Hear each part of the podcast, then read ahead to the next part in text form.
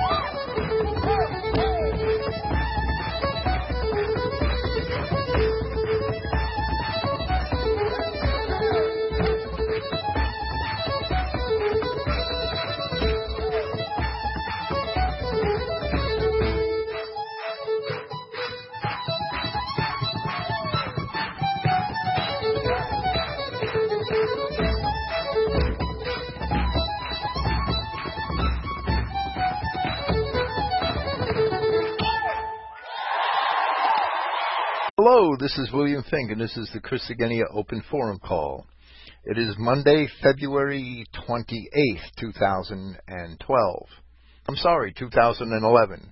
2012 will be here real soon, though, with um, first two months of this year gone already. Seems like a heartbeat to me. Okay, I really didn't have a whole lot to talk about tonight. I, I didn't have much prepared. Um, LD about 45 minutes ago brought up um, a, a question about all Israel being saved. So I thought I'd throw together some notes. All Israel shall indeed be saved. You know, in um in 1 Corinthians 2:14, Paul describes the, the way the natural man thinks and, and, and the way the spirit of, of Yahweh, you know, which is contrary to the way the natural man thinks. That's just the way it is. We, in, in our flesh, think, oh, he could never be saved. He's wicked. He's evil. He did this and that, and he did that and this, and, and we don't know why he did those things. But we have to understand that they, they, um, but whether they're for good or for evil, they fit into the greater plan of God. Yahweh, our God, He is in control. We, we have free will. When we screw up, that's our choice to screw up. But he is going to drag us to where we're supposed to be, whether we like it or not. Look at Jonah, the prophet. Paul says at 1 Corinthians 2.14, Now the natural man does not accept that of the Spirit of Yahweh, for it is folly to him. And he is not able to know because it is inquired of spiritually. But the spiritual inquires into all things, meaning the spirit which we have in us, and it by no one is examined. And Paul asks a, a, a, rhetorical question, and it's a quote from the prophets For who has known the mind of Yahweh? Who will instruct him? And he makes a, a flat and direct statement, and he says, But we have the perception of Christ. And yes, indeed, we do have the perception of Christ in the Gospels. A lot of us can think, oh, I know how God thinks. No, not if you don't read your Bible read your Bible and we get glimpses of understanding as to how God thinks. Will all Israel be saved? I have several quotes from the prophets, from Jeremiah and Ezekiel. It's um, there's probably a lot more than these, especially if we turn to Isaiah. I just pulled these off the uh, basically out of um, out of Bible Works because they came to mind, so I searched for them and, and pulled them up. I'm going to read Jeremiah chapter 50, verses 17 through 20. Israel is a scattered sheep, the lions have driven him away. First, the king of Assyria has devoured him, and last, this Nebuchadnezzar, king of Babylon, has broken his bones. Therefore, thus says Yahweh of hosts, the God of Israel Behold, I will punish the king of Babylon and his land, as I have punished the king of Assyria. And I will bring Israel again to his habitation, and he shall feed on Carmel and Bashan, and his soul shall be satisfied upon Mount Ephraim and Gilead, talking allegorically. In those days and in that time, usually that means that this is an end time prophecy, right? Saith Yahweh, the iniquity of Israel shall be sought for, and there shall be none. And the sins of Judah, and they shall not be found. For I will pardon them whom I reserve or preserve.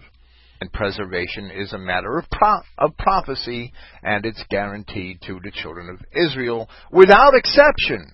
Jeremiah 33, verses 6 through 9, King James Version. Behold, I will bring it health and cure, and I will cure them. But let me say that that word, you know, I, I have to bring this up. The Greek word pharmacus that we get pharmacy from. A pharmakon in Greek was a cure for an ailment, but it was also used to describe, and, and I could demonstrate this from the Liddell and Scott Greek English lexicon, pharmakon was also used to describe someone whose life was given over for another. Christ is our only pharmakon. And I will cure them and will reveal unto them the abundance of peace and truth. And I will cause the captivity of Judah and the captivity of Israel to return. Not necessarily to Palestine, to return to Yahweh. There's a difference. And will build them as at the first, and I will cleanse them from all their iniquity, whereby they have sinned against me. And I will pardon all their iniquities, whereby they have sinned, and whereby they have transgressed against me.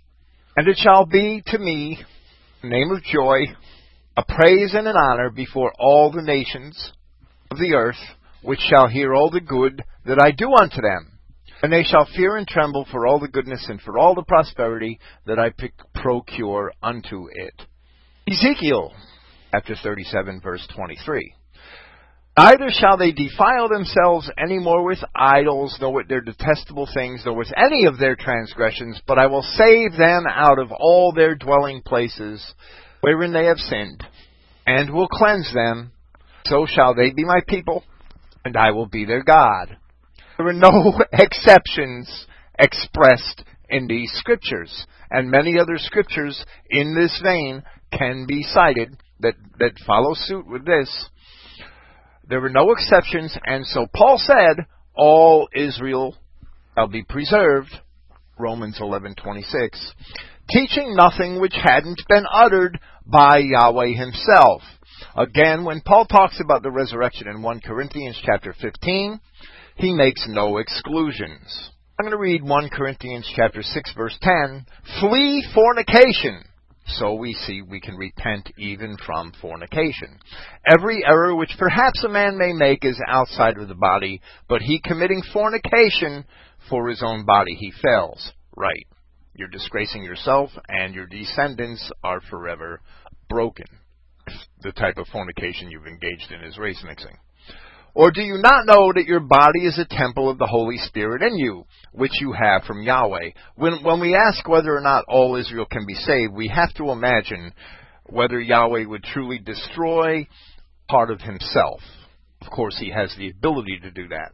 And on a judgment day, would that part of himself in us, would that part of us repent? Well, of course it would. And you are not your own. Indeed, you have been purchased for a price. So then, you honor Yahweh in your body. We don't own ourselves. He owns us. Can we imagine that he could lose something that he possesses? Can he truly do that? Would he truly do that? Is it possible for God to lose his people when he died to buy them back after they sold themselves to their idols? 1 Corinthians 5 9. I had written to you in a letter not to associate with fornicators. Not at all with the fornicators of this society. We know who they are. Or with the covetous or rapacious or idolaters. Seeing that you are therefore obliged to come out from the society. But presently I have written to you not to associate with any brother if he is being designated a fornicator or covetous or an idolater or abusive or a drunken or rapacious, not even to eat with such a wretch. What is it to me to judge those outside? Not at all should you judge those within you, but those outside Yahweh judges you ex- will expel the wicked from amongst yourselves. So all Israel will be saved, but those of us who are wicked, we can't accept. We have to put those people out of our company. Um, absolutely. And, and that's not just out of the church on Sunday, right? That, that's out of our company. And, and Paul explains that by putting somebody outside of the body of Christ, outside of our company, what that does is Yahweh uses his enemies to destroy and to chastise those of us who are sinners, or those of us who are not of right mind. And Paul explains that the body should be destroyed. Why? So that the spirit could be preserved in the day of Christ. In other words, after these bodies are destroyed, those no matter what kind of sinners we are, that spirit will still survive unto the judgment day. And I'll get back to that idea in a minute. Revelation 18:14 says, "And I heard another voice from out of heaven saying, You come out of her, my people, that you should not partake in her errors, and that you would not receive from of her wounds. We pray for full and healthy lives if we choose to serve God." 2 Corinthians 6:11 Our mouths have been opened to you Corinthians our hearts enlarged. You are not straitened by us but you are straitened in your own affections. We afflict ourselves. Now for that same reward as if to children I speak you also be enlarged. Do not become yoked together with untrustworthy aliens. For what participation has justice in lawlessness and what fellowship has light toward darkness and what accord has Christ with Belial? Or what share the faithful with the faithless. None, of course, those without the faith. And what agreement has a temple of Yahweh with idols? For you are a temple of the living Yahweh, just as Yahweh is head. I will dwell among them, and I will walk about, and I will be their God, and they will be my people. On which account, just as we saw in Revelation chapter 18, come out from the midst of them and be separated, and do not be joined to the impure, and I will admit you and I will be to you for a father, and you will be mine for sons and daughters. We have to separate ourselves from the sinners and from the aliens. Here in 2 Corinthians 6:11 through 14, Paul is talking about through 18, Paul is talking about the aliens, people that don't have the faith in the first place. 2 Corinthians 7:1 Therefore having these promises we must cleanse ourselves from every defilement of flesh and of spirit, accomplishing sanctity in the hour of Yahweh. That's what Christians do when they seek to please their God.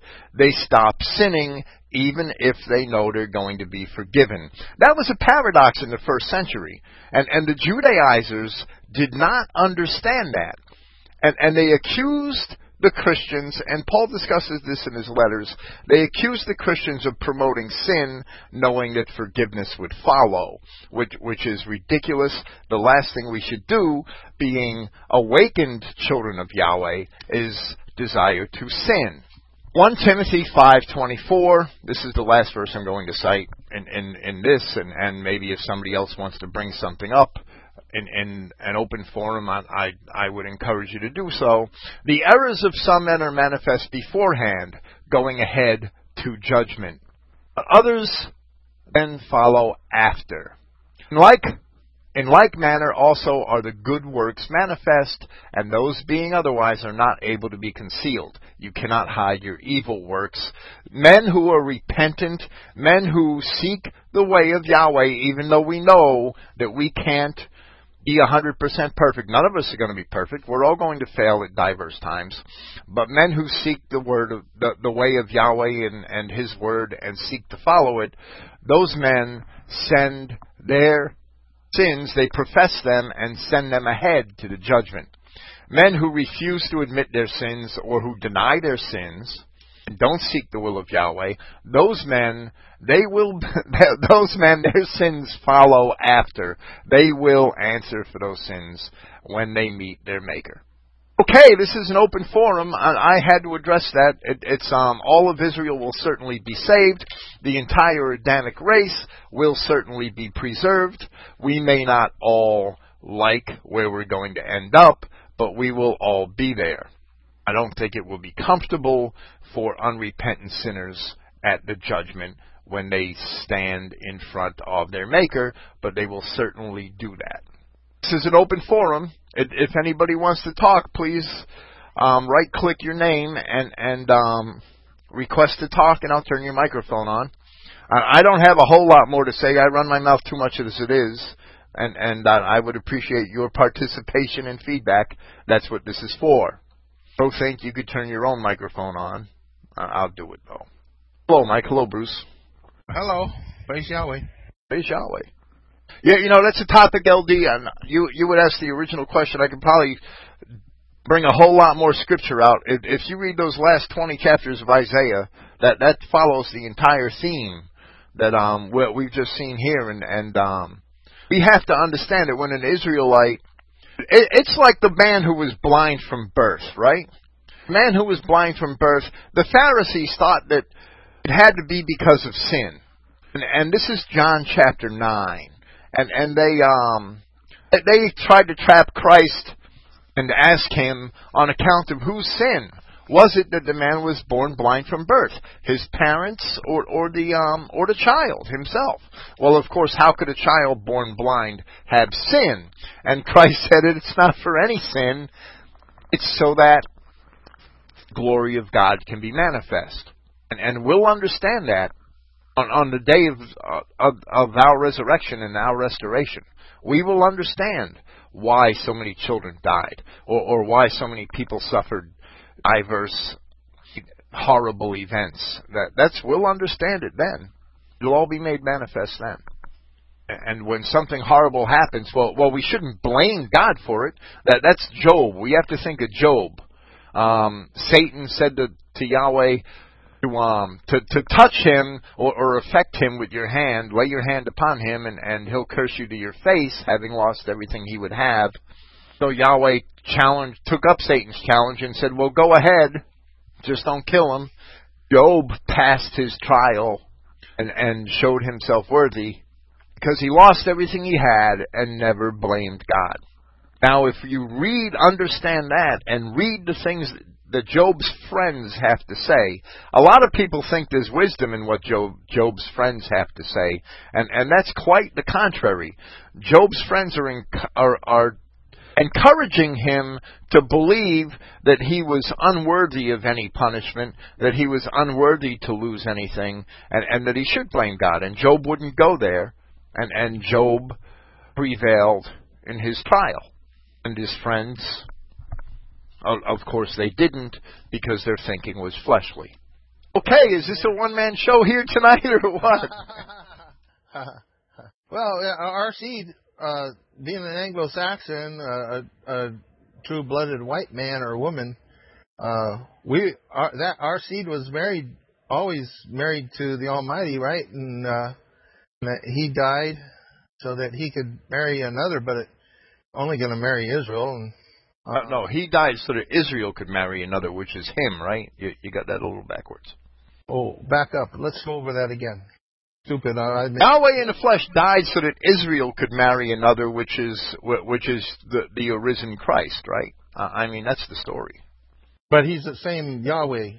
Well, of course, of not- course, It's not another. It's not. An, Uh, of course. That's part of that. That's another Christian paradox. and since we, each one of us, white men and women, represent all of the white race, just I I, I- I realized that today. I heard you talking about well before about that Revelation 12. Uh, I don't know four or three, where it speaks of the great, the red dragon, the old serpent, and uh, that was Herod killed the our our Savior, and um, it's speaking of uh, the collective group of Edom Esau there, correct? Well, well, they're the ones that killed him. I mean, he he was slain by the power of the dog, right? I mean, even Yeah. though some some good Israelites participated in that, it it was the power of the adversary that actually affected it. Just like there's, Yeah. there's many good Israelites participating in, in the slaying of Christ daily in this age. Yeah, yeah. And so since we're responsible, since we represent all of Adamic Israelites, uh, those who are descendants of the early Christians, our seed, we Yahweh gives us the tools, the ability to do His will, and so that each of us is without excuse, like Paul said. But But, well, right, and and well, we're all without excuse, but we have to recognize that we're sinners, and then we don't need another excuse. We're men. We're we're fleshly men, and and it, it's it, you see the the lesson in this life is that there was a rebellion against the creation of God. When when you bastardize the creation of God, you are rebelling against the sovereignty of God. When you violate that law of kind after kind, that's the most horrible thing men can do. Because it's a destruction of the creation of God. And, and Oh, yeah. the lesson isn't that we shouldn't race mix. The lesson is that God is sovereign. That's the primary lesson in this life.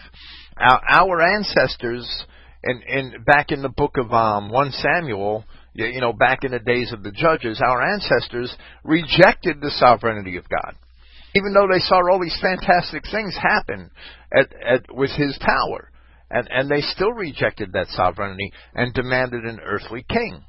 And, and that's basically the same things the fallen angels did before the time of Adam was they thought they could improve on, on the, um, on the creation of God by, by corrupting it.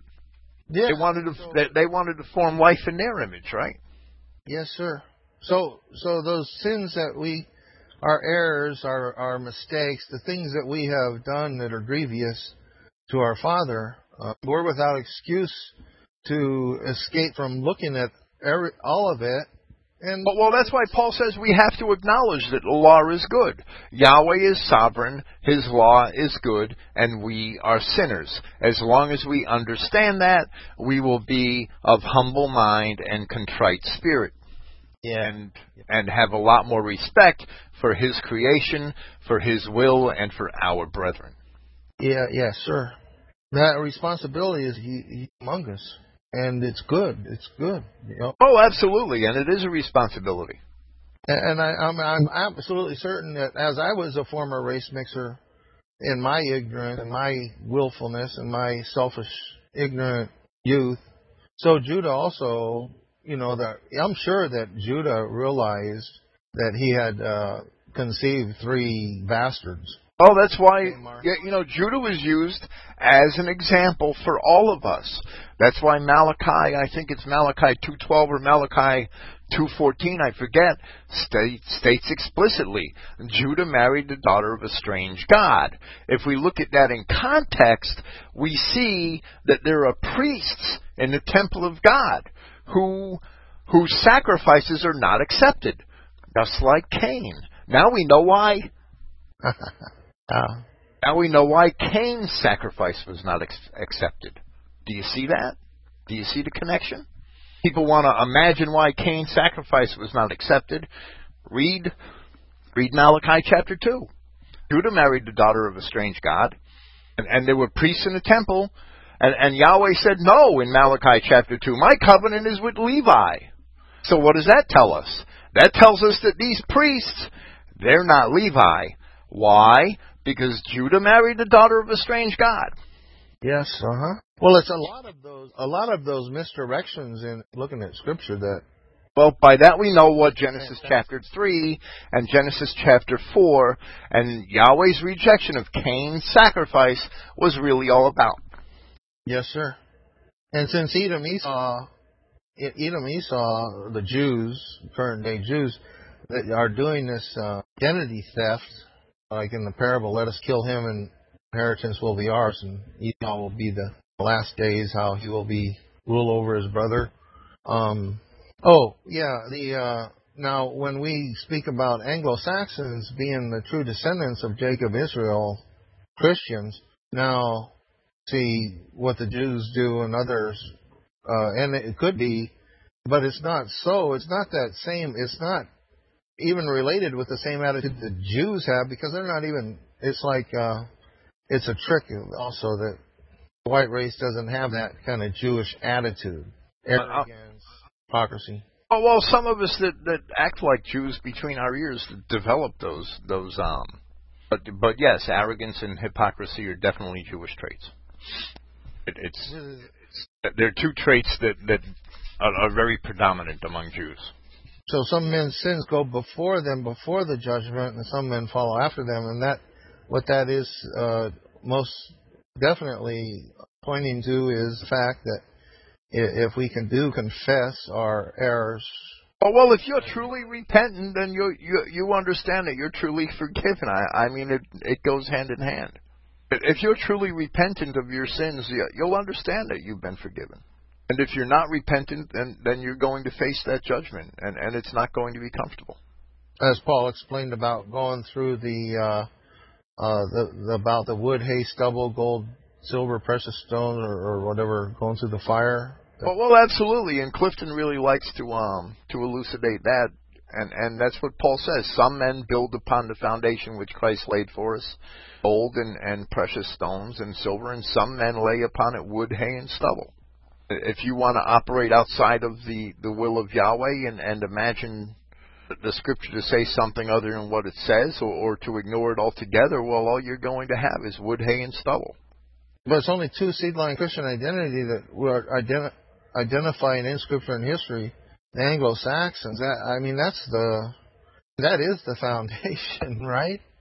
Christ. Well, he's the only solid foundation. Everything else is shaking, is shifting sand, right? I mean, I mean the urgency of understanding who true Jacob Israel is. That certainly isn't the case.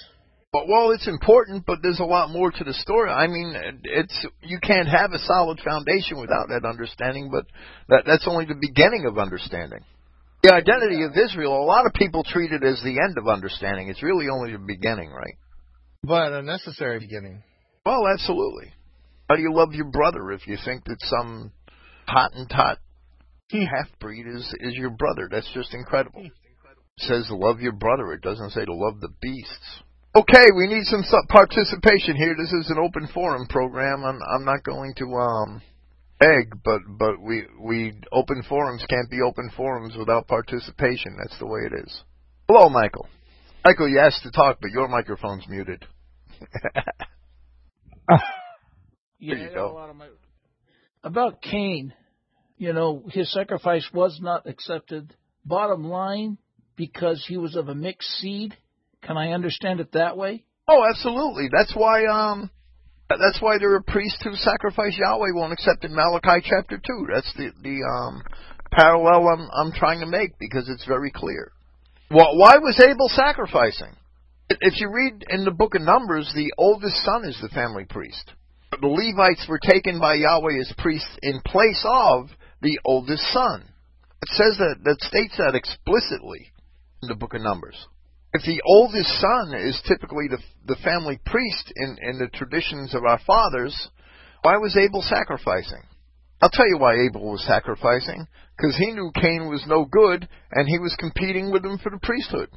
That's the way I read it. No, I, I totally agree because I remember I have that marked up in my Bible, and I had uh, my dad copy Clifton's notes off of that. I remember now, but I'd forgotten about that. But you did; it was awesome when you contrasted between uh, God calling Levi for the priesthood in contrast to those other priests, supposedly priests, in Malachi chapter 2, verse 14, where you brought the contrast. Because a lot of people try to put people under the under the tithing business using those passages, but you never hear them quote Malachi 1, Malachi 2. They always jump right to Malachi 3 and forget the context. But well, the tithe, uh, yeah, you know, the the same the same mainstream Judeo Christians that tell you the law is dead want to collect the tithe, right? right, but eh, right, and if it, it's pretty overt hypocrisy, is what I'm trying to say. Well, it is, and I, I told one Pentecostal preacher, I said, "You want to collect tithe like a Levi, but you don't want to live like a Levi, where you own nothing and you have no inheritance. Are you willing to give up the equity in the home? Are you willing to give up your land?" And then he he got offended, of course. Well, I'm sure the the Levites had homes; they just didn't have land that they could live off. In the ancient world, land was a, a necessity for life, right? People made their own clothes. People didn't need Jewish merchants. They didn't need TV hucksters and and um and and trinket hucksters. That they only needed land. Land is life. And the Levites had no land, but they collected the tithe in, in place of the fact that they had none. But I'm sure they owned their homes. I'm sure they held a, a, a moderate amount of property. But, but that's besides the point the um, the point is they had no land, and therefore their livelihood that for their livelihood they were dependent upon the the, the general people of the other tribes, and, and these priests that they uh, first there's no Christian priesthood. The words Christian priesthood are an oxymoron. You, you don't. Where do you find priesthood in the Bible in the New Testament except in the Melchizedek priesthood and, and in the fact that the children of Israel are a nation of priests. We're, we're all priests. A priest does service to a god for a god, and and that's the the um, fulfillment of the office of priest.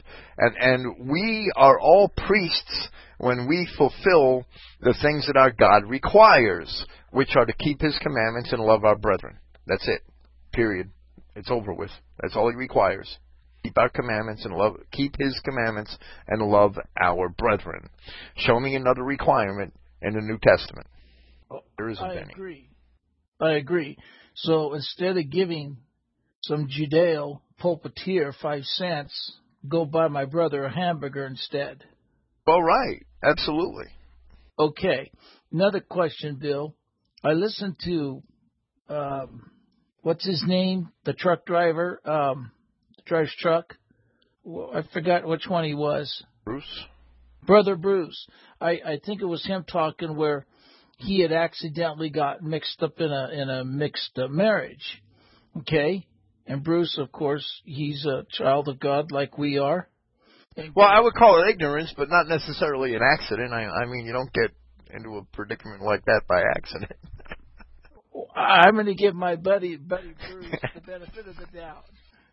Hey, I re- I got a question about what if a female Adamite gets hella weak and lies with a nigret, a beast, and has a child? Can the female Adamite be be granted repentance?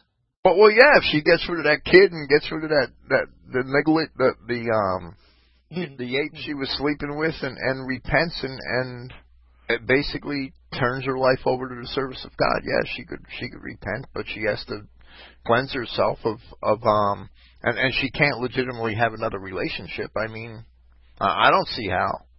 Well, if she was to repent and and get rid of the niggerette and you know, let's say it's a one time deal. She gets rid of the niggerette and then repents and starts walking in the kingdom. Uh, will she have a right to to marry uh, another Adamite? You know, that's that. That's. Uh, I mean, I can see her repenting and being accepted as a, a repentant person by her by her brethren and and all of that. But I I I don't know if she wants to get married. I don't. I don't no, uh, I'm I'm going to be fleshly and say that I could never go there. No, but I mean, if she found a, a nice Adamite man that cared about her stuff, could she would she have the the release to to be with be joined to him? Well, well, right. She's no longer a virgin and she's a sinner, but but I guess um, I don't see where she would be doing a horrible thing if she found some sucker. I mean, if she found some man that wanted to have her. I'm just, I, I'm trying to.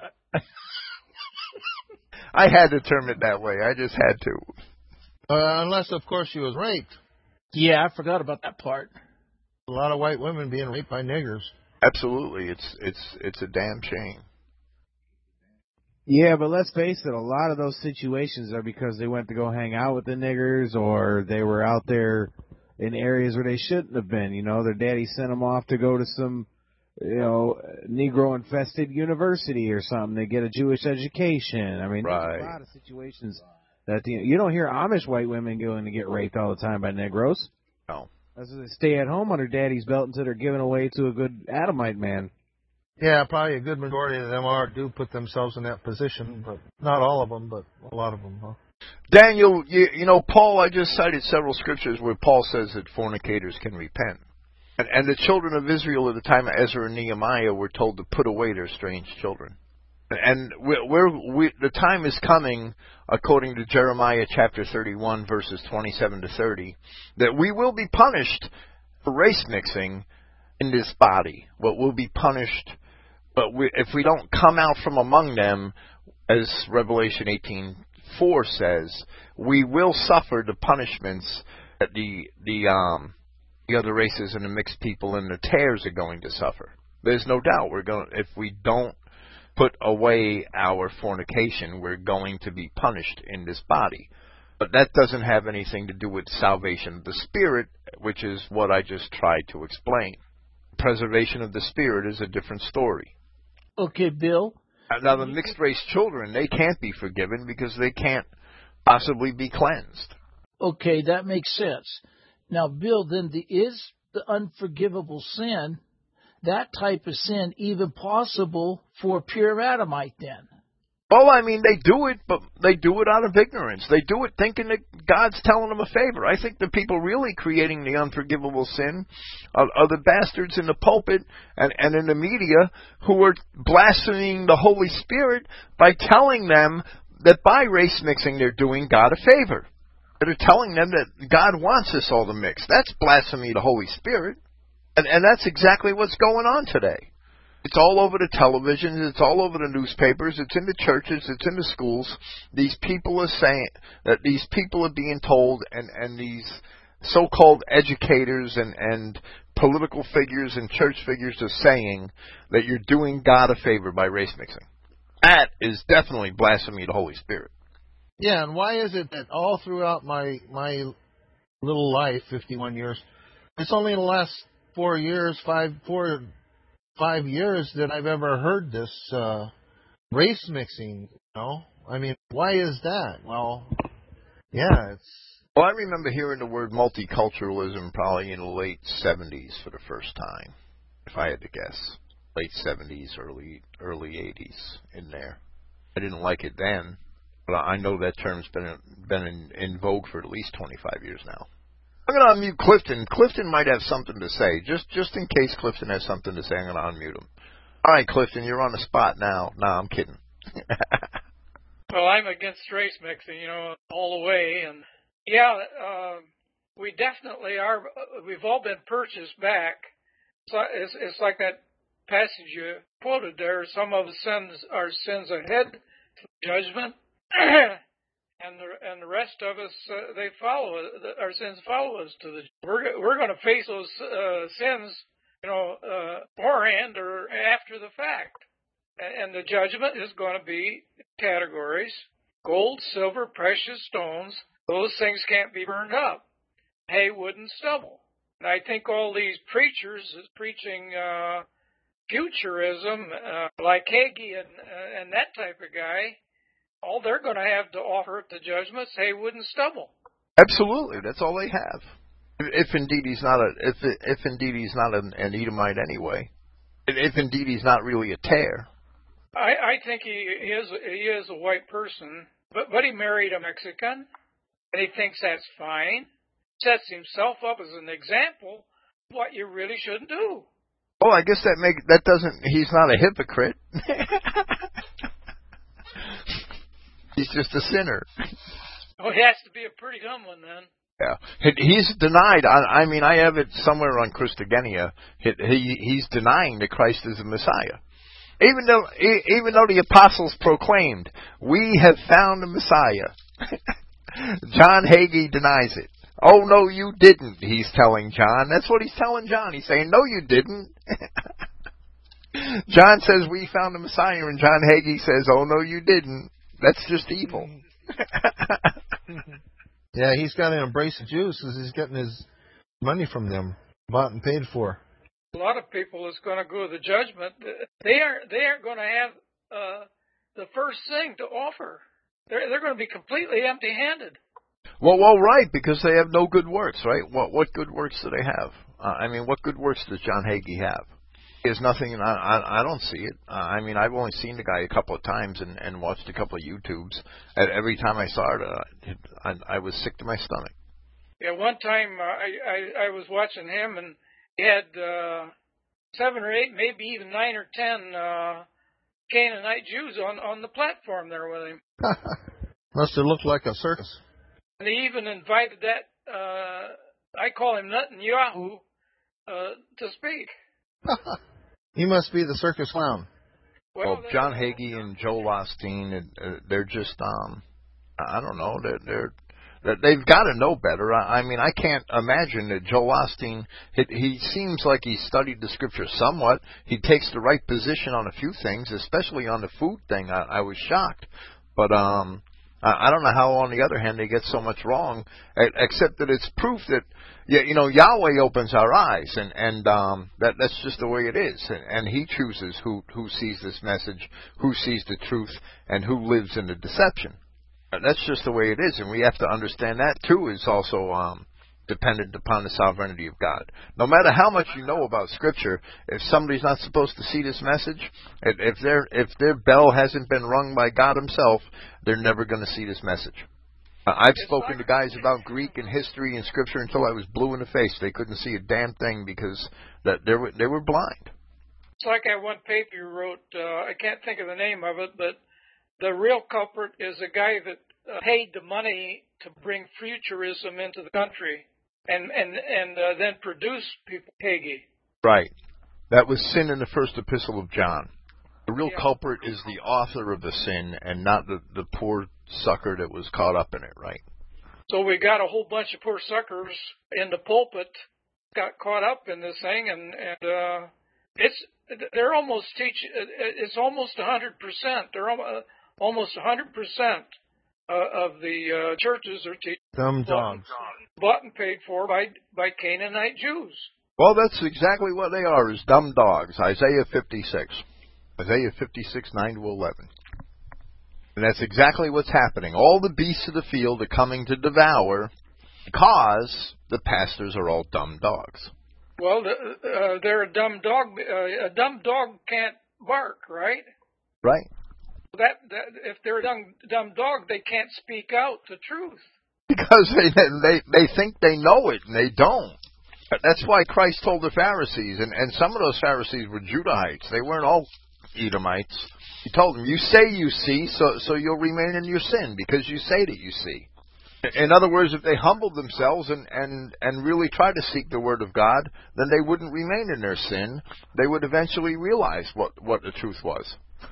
These mainstream pastors today, they claim to see and they claim to know, but they really don't. Same exact pattern. Well, Bill, uh, what I would like to know, which I can't know, I know none of us can know, is what kind of punishment awaits John Hagee if he doesn't repent? Well, yeah, you know, just like Paul says, and, and like Clifton just quoted, what is John Hagee laid upon the foundation of Christ but but wooden and hay and stubble? Some of us, you know, our works are burned in the fire, and if there's nothing left, the soul is still saved, that the spirit still lives, but we have nothing to um to show for our labors. So the um, unrighteous um, servant who buried his coin, what happens to him? I thought he gets cast out, doesn't he? Yes, Christ used that example that he gets cast into the outer darkness. so if he's an Israelite, how how can he be saved? Well, the spirit is preserved, but are we all going to like it? That's another story. I mean, I can't make that judgment. I can't. I don't have enough information to make that distinction. Yeah, I understand. I mean, take the Canaanite woman for instance. At least she had the uh, humbleness to admit the truth. Um, she's better than John, Hagee, as far as I'm concerned. Well, she's absolutely better than John Hagee because um, John Hagee has denied Christ, and, and she admitted the power of Christ, right? Revelation 22:12 For outside are dogs and sorcerers and whoremongers and murderers and idolaters and whoever loves and makes a lie. Now, I'll probably study that a little more deeply when I do my Revelation presentation for those chapters, but you know, that's long after everybody who who is not written in the book is thrown into the lake of fire. Bill, I forgot, and I need you to refresh my memory. Was the Canaanite woman in Matthew and Mark, was she Canaanite by geography or was she Canaanite genetically? No, I have every reason to believe she was a Canaanite genetically. And that's because Matthew called her a Canaanite. The, you see, the Greeks did not have the word Canaanite in their vocabulary. The, the, the word Canaanite does not appear in any secular Greek writing. Period. The word Canaanite only appears in, in the New Testament and, and in a couple of the early church writers 200 years later, right? But it doesn't appear before that. Now, okay. Mark calls her a Syro-Phoenician, which to me seems to be a geographic description. All right. Okay. And and she's also called a Greek, which seems to me to be a, a description of her um her customs and habits, right, and, and her language. But a, a lot of those people were Hellenized, right? Now, um, Matthew calls her a Canaanite, and and Mark Mark's um there's a lot of Hebraisms in in the Gospel of Mark, right? I, I think he, even though he had a um, a Greek name, I think he may have been a Hellenized Hebrew.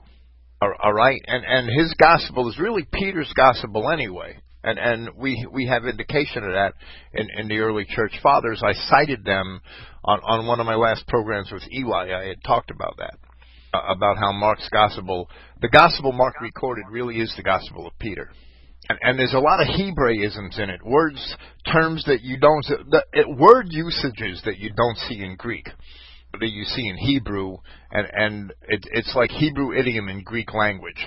It's a clear um, Hebrew method of communication in, in the Greek language. That would be a Hebraism, right? That's what I mean by that. And and um, it's like the idiom "you have a hole in your head." Well, well, that wouldn't make any sense to a Russian, right? But but if I said it in Russian to a Russian, that it it would be considered an Anglicism, do you, or an Americanism. You know you know what I mean? I'm using an American or an English idiom in Russian. It may make no sense to a native Russian.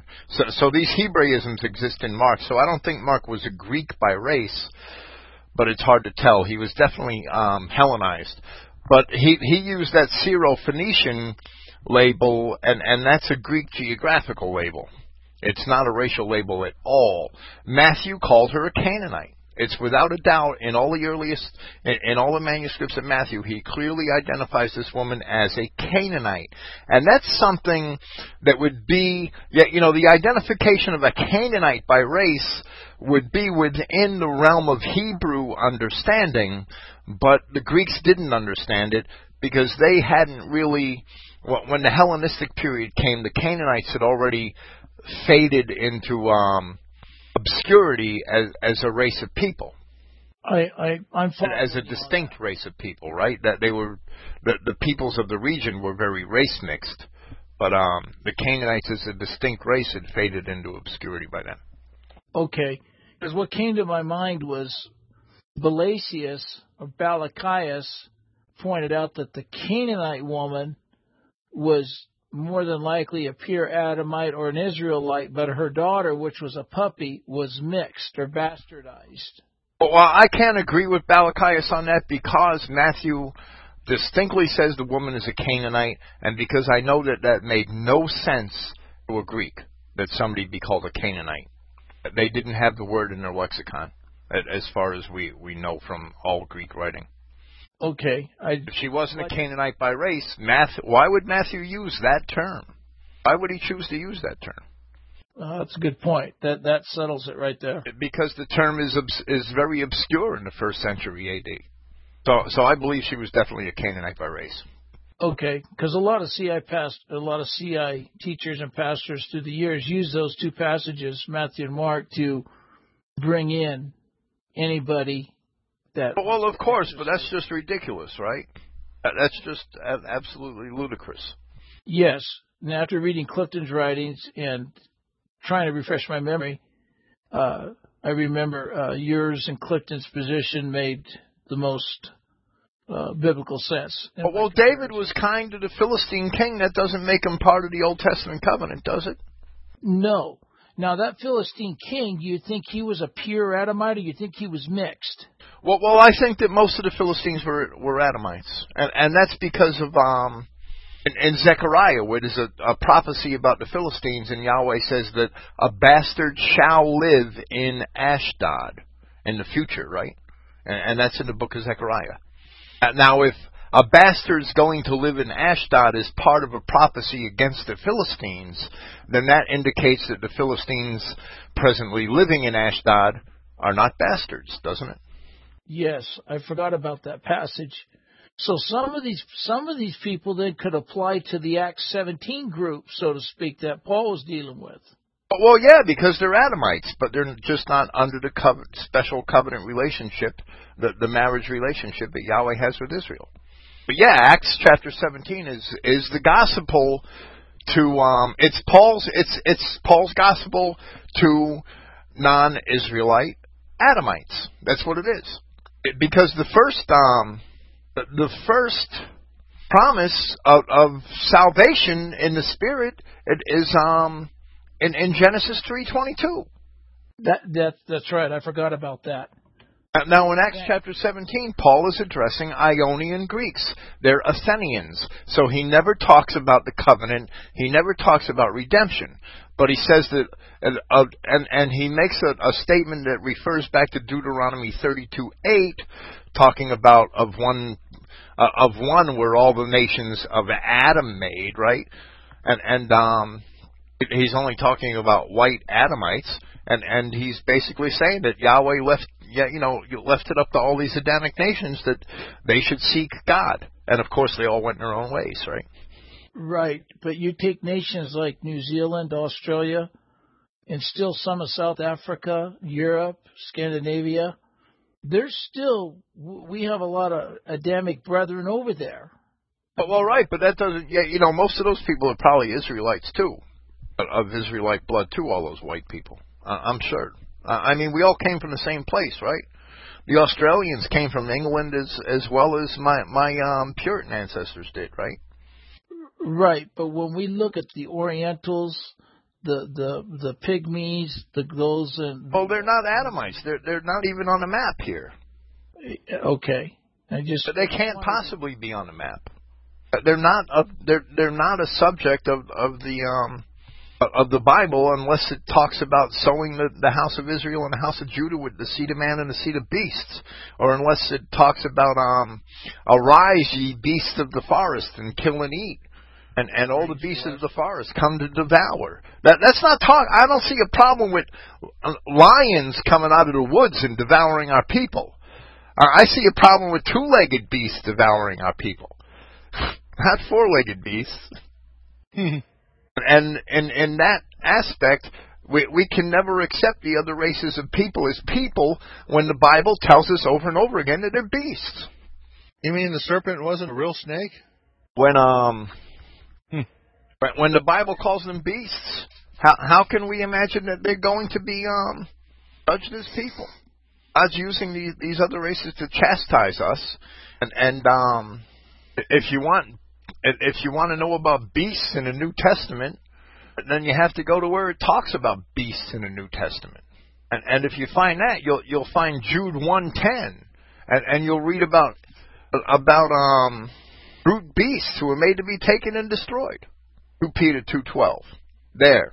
You want to know what's going to happen to the beasts that the house of Israel and the house of Judah are sown with? Read two Peter two twelve. These people that feast with us are, are going to perish in their own corruption. They're like natural brute beasts made to be taken and destroyed. Okay, so we're talking about the progenitive that you, you taught us about the other night, right? Pejorative. Per, per, Pejorative. Pe, pejorative. P E J O R A T I V E. Yes. Now he's speaking of the uh, non uh, Adamic Adamites there, isn't he? Right, absolutely. That's exactly what Peter's sp- speaking about. Well, wait, you guys, listen. Municher showed those pictures of people that look identical like us. You could swear that they came, they're they're born from above like we are. But No, you, you know, we're told, Michael, that you can't tell the wheat apart from the tares. That's why we can't separate them. That's why Paul says it's no surprise that Satan himself can transform himself into an angel of light. Right, eighth day woman, by their fruits we know them. That that's what we're told in, in the scripture. And if they're acting like Jews, they may as well be Jews. Yeah, but you know, Bill, isn't there a chance that possibly a guy like Hagee, who has been, you know, in the lamplight all these years, because of his fruits, that he could possibly have genetically some Edomite blood in him? But well, it's absolutely possible. It's absolutely possible. I'd say it's absolutely probable. We don't know, but that's why we're told that we can't do the separating. Only Yahweh and and His angels can do the separating. Well, anybody that points the way to the Jews, the so-called chosen people, I, I would strongly suggest that they themselves are um, sharing in the curse of the. I don't know what. I mean, where do you draw the line? Well, when the day comes that they're to be taken and bundled and thrown into the fire, we'll sure as hell know it, and it will happen. Yes, sir. Today we argue about whether or not it was really a Holocaust, and in a couple of in, in a couple of decades, hopefully we'll be arguing about whether or not they were really Jews. That's what I look forward to.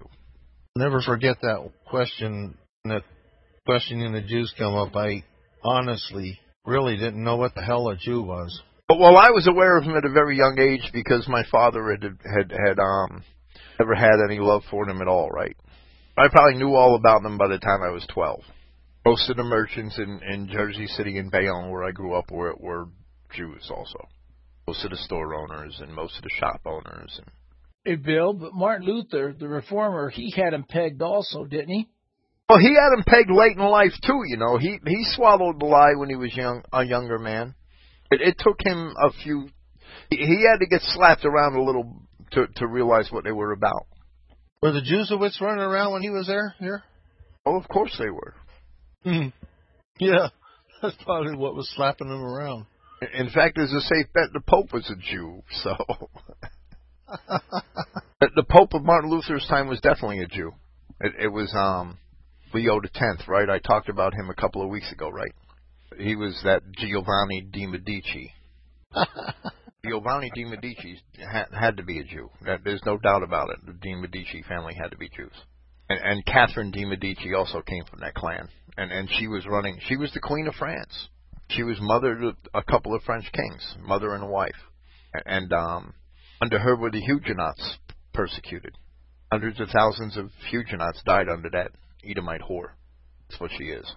Pammy Gerald has some experience with Hu- HughesNet. He could probably tell you that Wild Blues is probably a lot better, even though that's not perfect either. But it's probably better than HughesNet. Maybe when your contract's up, you could switch. I'm sorry to see you're having such a rough time.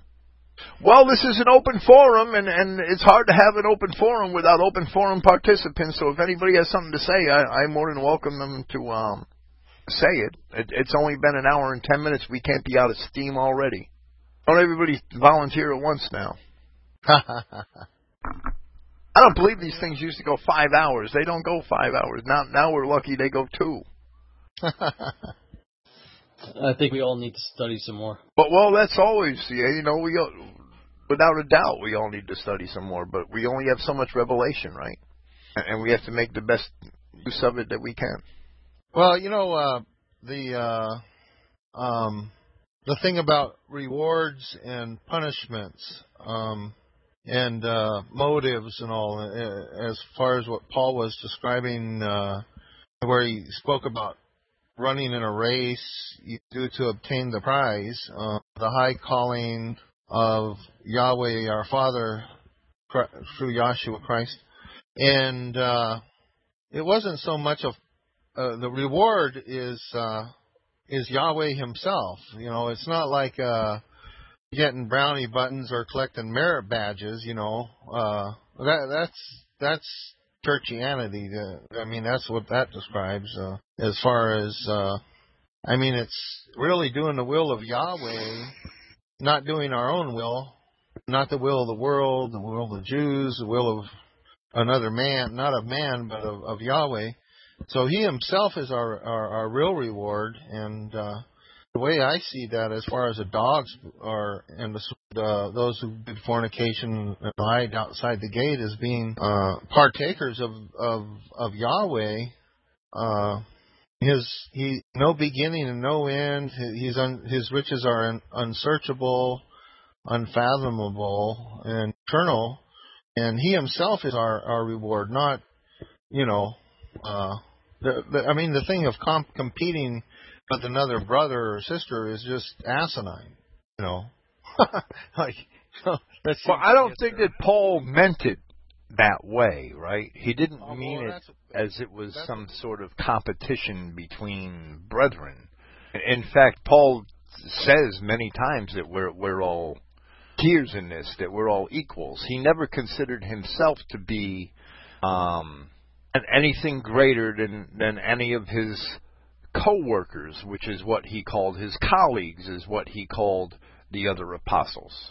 No, that's exactly the point I was uh, was making. Uh, you didn't call them comrades, you know, and, uh, but the point is that Yahweh Himself is our exceeding great reward. Uh, it has nothing to do with um, you or us or they, as far as brethren and kinsfolk, but it's a collective, cohesive. Uh, we're somehow going together in this, or we're not going at all. But well, we're a body of Christ, right? We're not individuals. We're individuals in the sense that each of us has different gifts. Each of us has a different um, set of data set to work with. Each of us has different um, skills, and and each of us is meant to accomplish different things. In that sense, we're individuals, but we shouldn't treat ourselves as individuals. We should treat ourselves as part of the body of our brethren and, and realize that we need them as much as we need um, God Himself, and and we need our brethren more than we need ourselves. That that's that that's the true Christian sacrifice is to live for one's brethren and not for oneself. Hey, Bill, Cami wrote a question I don't know who Cami is. He wrote a pretty good question here. If you want to comment on it, I'm trying to find it.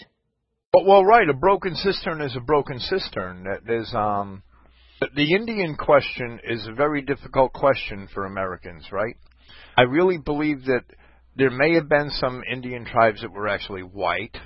It's very clear that of the Indians had their origin in in um in Europe or, or in even in the Mediterranean at a very early time.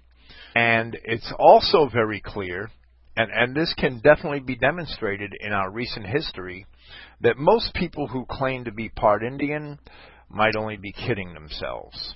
Because in the 18th and early 19th centuries, the literary industry, even before the television age, had romanticized the American Indian to the point where many young men and women thought it was fascinating to be part Indian, and a lot of people began making that claim that had no Indian blood at all. So, when people tell me that they're part Indian, uh, I mean, I've heard that from so many blonde haired, blue eyed people, especially from down south, that I usually um, take it with a grain of salt and let their works prove to me who they are. So, so that's how I handle the Indian question. Unless somebody's obviously an alien. That there are people that are part Indian that are obviously aliens. I hope that answers your question. Yeah, yeah. I just noticed it. I I wouldn't want to. I wouldn't want to marry a woman and and have children with her that that said she was part Indian. But a lot of part Indians really aren't part Indian at all, or, or a lot of people that think that they're they're Indians really aren't. Yeah. Another thing, everybody, I don't want to bring this up again, but it's a lot of fun. It's probably the, my favorite archive of bills I've ever listened to. And it's on the Chris Guinea Forum. It's 1221, December 21st of 09. And you start listening to it about an hour and 26 minutes into it. And Bill just covers a lot of ground, explains the, where Yahweh's a spirit – but at the same time, Yahweh can be himself in flesh, but as the Son, but in flesh, can't contain all of Yahweh. And the way he explained it was just phenomenal. And he covered a lot of other things too. Acts 17, John 1. I mean, it's probably the most exciting archive I've listened to out of 280 plus archives that I have. Well, I don't remember it. Sorry, but I don't. I, I just I thought I'd throw that out there because I listened to it again last night and it was pretty good. So it's pretty exciting. The way you carried yourself and handled yourself, Bill. I mean, man, you spoke with one out with authority. That out of all I listened to, that's the best. Who was talking? And who who was there? Who, who I don't remember it. I, I honestly don't. Yeah, I do. I do remember. I'll never forget it. It was Brother Buck, and he was kind of subtle in his I believe Buck had an ulterior motive. But if you go and listen to that archive, starting at about one hour and 26 minutes on the archive, it's it's anointed. Oh, I don't know if I'm going to go listen to it. I, I don't usually listen to myself when I'm done. I just move I think on. That, I think that's where Buckaroo was bringing up the uh, Trinity uh, topic. Correct? Is that is that right? That was one of them. But more than anything, if, if all you guys want to listen to something that's a lot of fun to listen to, just listen to that. That was that's a lot of fun. The way Bill handled it was just pro level. Yeah, he didn't compromise with the kid. Well, the other thing is, Bill was just scripture was just flowing out of Bill's guts. I mean, it was just like a walking word of God, man. It was just, it's the best. Living epistles. Exactly, and it's and it's twelve twenty one oh nine you start at, and it's on the Christogenea form. Okay, we got to have something else tonight. We can't be done yet. Hey, or can we drop again? Don? You know, I'm arguing with my sister tonight, as usual. Yeah, what else is new? View about society, whereas the individual can make as much as they desire, uh, as far as you know, monetarily, and not really give a damn about anyone else. Um, you know, because they paid them or they paid this and they or therefore they earned it. And everyone else, you know, if, if even if they work, you know, they don't deserve. Uh, they only deserve whatever they get. I mean, it just seems crazy to me that she, she has that view of things. You know, that Bill Gates can make as much as he wants, to, regardless of how many people or what he pays people. You know. Well, money is a test, right? But money is a test for us. It's not a reward. It's a test. When you're given things, they come from God, and and it's what you do with them that is the test. And and if you're given adverse and if you're giving if you're given adversity in your life and you handle it well and and seek to please God even in your adversity, that's a blessing and and you'll pass that test. If you're given riches in this life and you seek to please God and and you look out for your brethren with your riches and take care of your brother, then you'll pass that test. If you're given riches in this life to hoard, to think that you're going to hoard it, well, what does Paul say about he who is given much um, it is well diminishes himself for the sake of his brethren, so that he who is not given much doesn't do without. Uh, I mean, that's I'm paraphrasing, but that's basically what Paul said. If you're given riches in this life, Yahweh God wants to see what you're going to do with those riches, and and you have a choice to do well or to do evil. And and if you take those riches and squirrel them away, think about the man that said that he had a couple of good years in a row. This is one of the parables, and and he had a lot of goods and and a lot of wealth, and what he was going to do is he was going to build himself a bigger storehouse to store all his goods and his wealth. And God said to him, You fool, your life is required of you of this minute. Your, your life is required of you this very minute. Because he, he had all this wealth, he should have been looking for the needy among his brethren to share it with. That's what he should have been doing with it. And that's where your sister's at. That's the way it is. Actually, there, uh, who knows how what what kind of debt they have. Uh, it's just not good. But they they made millions in the 20 years of their small business, and they squandered all of it and are really uh, tens of thousands in debt right now, probably even more. And that's probably her punishment for not having the right attitude about it. That's the way I would look at that.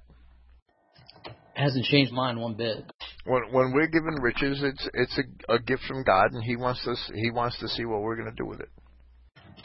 Well, I never thought I'd say this, but I'm actually richer than they are right now. And and you're working for a pittance for some damn kike, right? That's a damn shame. No, that's that's the way I see it. And, and we the the proud fall, they fall hard, right? Now, Bill Gates, he he's an Edomite. I think it it doesn't matter how rich he gets. He's going to use it for evil any any way he does it. Uh, I'm sorry, who is? Bill Gates. Yeah, that's what I told her. I says, she's she uh, she said that he gives millions to charity. I says, well, what kind of charities, Karen? The uh, United Negro College Fund. Right. he made an announcement. I, I was in prison at the time. I was sick to my stomach. Bill Gates, because um, I thought about all the money I spent on Microsoft um, operating systems and, and programming tools before I went to prison, right? Well, well, um, Bill Gates made an announcement that he set up a billion dollar scholarship fund for Negroes only. If a white man did that for whites only, there would be an absolute uproar. The the the um the furor would would, would be a six on a Richter scale, right? And, and the media and across the country if a white man did that for whites only. Bill Gates set up a billion dollar scholarship for Negroes only, and everybody thought it was a swell thing. Well, let's get the white man fund going then. But well, it, a white man did it, and and the courts took it apart. His name was Milton Hershey. Founded a school that was like a permanently funded school in, in high school in Pennsylvania for whites only. That was in his will, and the courts took that apart. And, and now the school is mostly Negroes. Yeah, a Jew will a Jew will screw you even after you're dead, right? Well, it seems like the only way a rich white man can do anything is just take his wealth um, before the end of his life, or even way before it, um, and just hand it out to any white person he finds. Well, well, right. I wish I could remember where that scripture was because I I, I know I butchered it when I, when I um paraphrased it.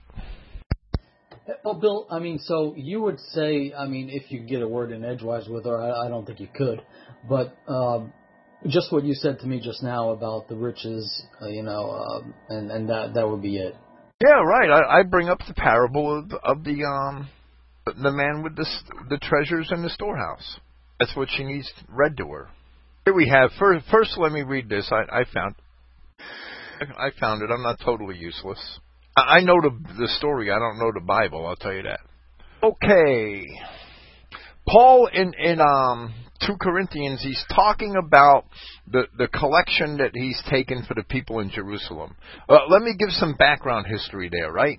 The, the, the Christians in Jerusalem before 70 AD, they were excoriated from society. The Edomites wanted to kill them all, and, and they couldn't even go out and work, right? They, they couldn't be seen in public, never mind try to make a living. It, it's kind of like um, kind of like it is today in in a lot of ways, just worse, right? Well, well, anyway, Paul was taking up a collection for these people, for, for these Christians in Jerusalem, from the people that the Christians in Greece, and and that's totally perfectly legitimate, and and um, he made a quote of an Old Testament scripture. I'd have to look it up to see what scripture it is, but he says he, he's talking about their willingness to do this, right? And he says if that readiness is set forth according to whatever one would have is acceptable. In other words, you give as you can, not according to that which one does not have. So don't be compelled to give your brother money when you really don't have it uh, yourself, right? Not in order that there is relaxation for others and pressure for you, but from equality or equity, right? In other words, give fairly. That's what Paul's asking these people. At the present time, your abundance for their deficiency, in order that also their abundance would be for your deficiency, that in some way there would be equality, just as it is written, the great have not had excess and the small have not been diminished. In other words, the great have not had excess. If you're a wealthy man, you should be looking out for your brethren that, that don't have the ability to accumulate the wealth that you have because we don't all have the same gifts. We can't say, well, well, we're all equal, so so I got a million dollars, so you got to go out and get your own. No, if I have a million dollars in the bank, I'm I'm sinning because I shouldn't have a million dollars in the bank. I'm sinning because I have hungry brethren. I have hungry kin, and and um, they have mortgages or, or they have debts. Now, I wouldn't say to give the money to a, to a somebody that's a sinner. You know, you don't. Uh, I mean, if I got a a, a friend, uh, well, a friend, he wouldn't be a friend if he was a fag. If I have a cousin down the road who is a, a homosexual, I'm not going to give him a dime. He has to repent of, of his lifestyle. But, but if I see a poor white kid that's a stranger to me that needs a pair of shoes, he'll have those shoes. And that's what we should do with our wealth. We should look out for our brethren. That's why we're given gifts like that. And, and our stewardship of, of those gifts that we're given is important. That's the way it is. And, and if your sister doesn't understand that, I, I just pity her. A lot of white people don't understand that, John. They think that life is, like Bruce said before, they think that life is a contest. He who dies with the most toys wins. Well, that's Jew heaven. That, that's an expression of Jewish heaven right there. Having that attitude permeate society has created heaven for the Jew. Yeah, well, they did squander their wealth. Uh, I'll say that. Well, well, right. And It was of their punishment. If they'd have been better stewards of of the blessings that God gave them, perhaps they wouldn't be in debt today. I mean, it's easy to play Monday morning quarterback, right? Yeah, but Bill, I always live responsibly and within my means, and it's like for them, it's like, hey, let's go to the freaking Foxwoods next week and, and gamble money away. Well, well, right, and and that's that that's the we should live responsibly and within our means. We always should, no matter how much money we have. What we should live responsibly. If you were a zillionaire, you shouldn't want to go to the Foxwoods and gather, gamble money away. I wonder if you could even find somebody to take the money, a white person, like you were talking about. But well, there are needy white people, right, Robert? I mean, if you find kids that that, that young families that that are on the balls of their ass that that need help, that, that's where you should spend your money. See a woman with a niglet on her hip, I wouldn't give her a dime. But but if I saw her soul and spirit, they might reject it. They might think there's something fishy about it. Well, well, right. If they're if they're right, well then you you just knock the dust off your sandals and you move on, right? I remember starting out with my first wife, and and when my second kid was born, I had to take a second. When my son Billy was born, the one that comes here, I had to take a second job just to pay the rent. And, and there were times when, a, a few times, we caught ourselves rolling pennies just to buy dinner. It's hard for young families starting out. Now, if your family offers you money, you'll take that without question. Well, well, you know, in today's age, you're you're right. Everybody is suspicious of everybody else, and and that's what what what the Jewish media has done for us, Robert. Yeah, but you, people won't take it from a stranger. Right. Bob from Pennsylvania says give it to Anna Sophia so she could go help the monkeys in Kenya. Here's here's the um I, I forget her real name. Kimmy. Kimmy is um Bob's partner's niece. Now now this girl's born into privilege, had yeah, you know, an upper middle class family and and um she has everything she wants and she runs off to Haiti to help the monkeys and and now she's running off to Africa to help the monkeys. That that's these evangelical churches. She's in and her and her father that they're in her family they're in an evangelical church and and um I forget what denomination they are but it's bad that they believe in helping the, these animals that can't help themselves and and to hell with their brethren and and their kin. You help your brother, you help your own people first always and you shouldn't even help the the um, non-Adamic people.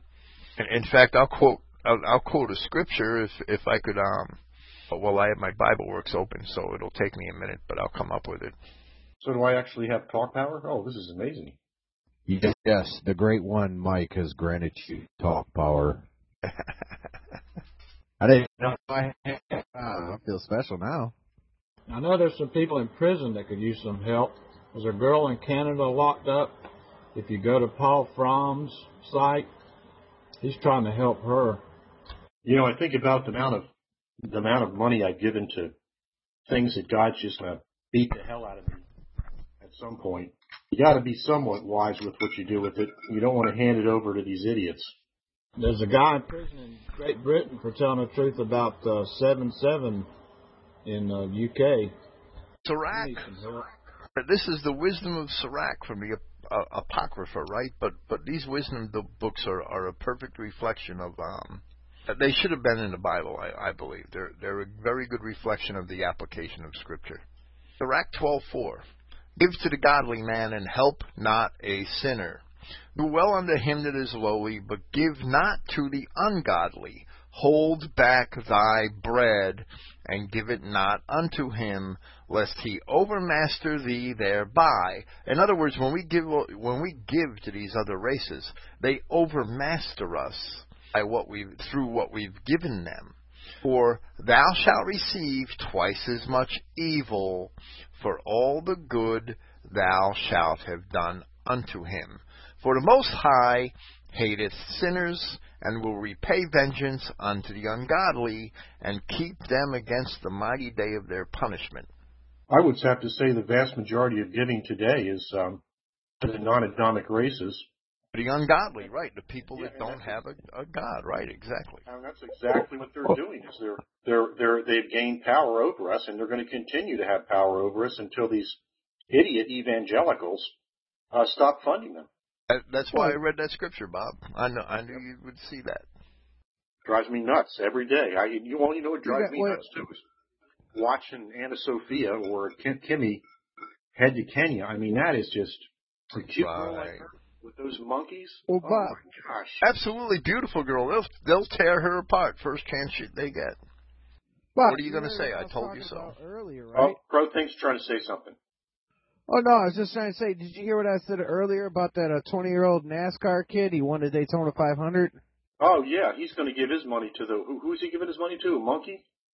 Yeah, yeah. He's uh he won like I don't know. It's the second race ever. He won like 1.6 million. He was he was hailed as the youngest this and most you know like he broke all these records for being such a new kid on the block to win the Daytona 500. I, I don't pay attention to that crap to be honest myself, but uh, you know I happen to be flipping through the radio trying to catch some news on the way to driving to the store and and I, it, it was like this so-called Christian radio, and they were just praising him up and down because the most important thing he did is is was being a good humble Christian by saying he was going to send his um uh, uh, hundreds of thousands of his winnings to these these three places: uh, India, Nigeria, and Mexico. Um, all these ministries that uh, feed all of our, you know, all, all the what do you want to call them over there? How would you like to have a boatload of money like that and just do exactly the opposite? Can you imagine what the news media would go nuts?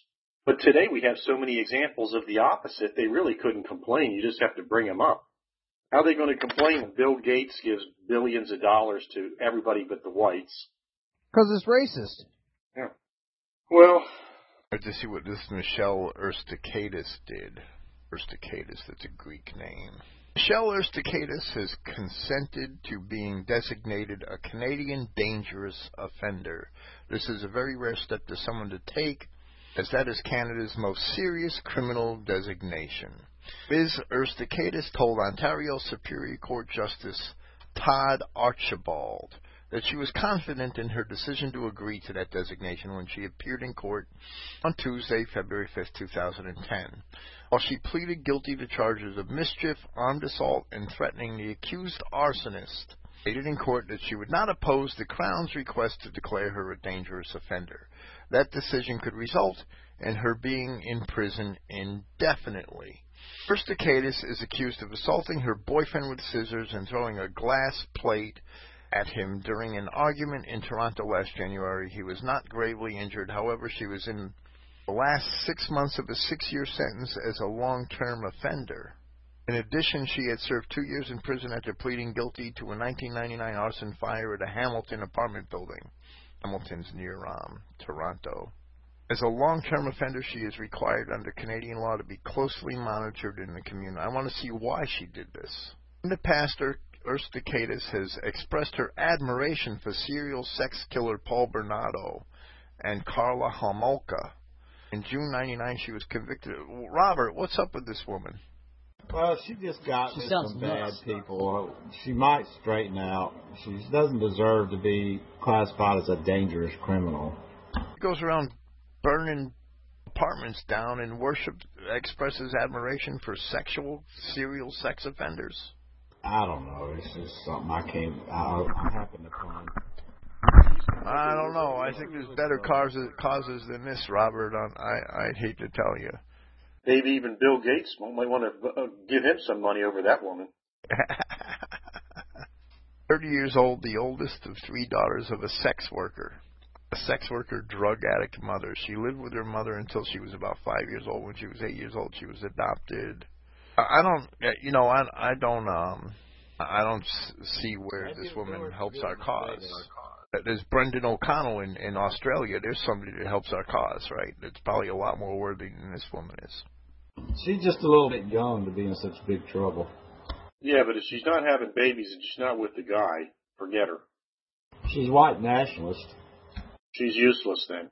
Yeah, for now. She might come around later if she survives it. Well, I didn't see anything in that article that indicated she had white nationalist political leanings. I'm sure they would have loved to have trumpeted that as a great crime. I don't know, Robert. I I would look at different causes. I- I'd have to say.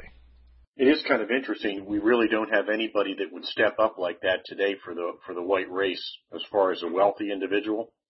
It would be it would be fascinating to watch all the vulture Jews go after him.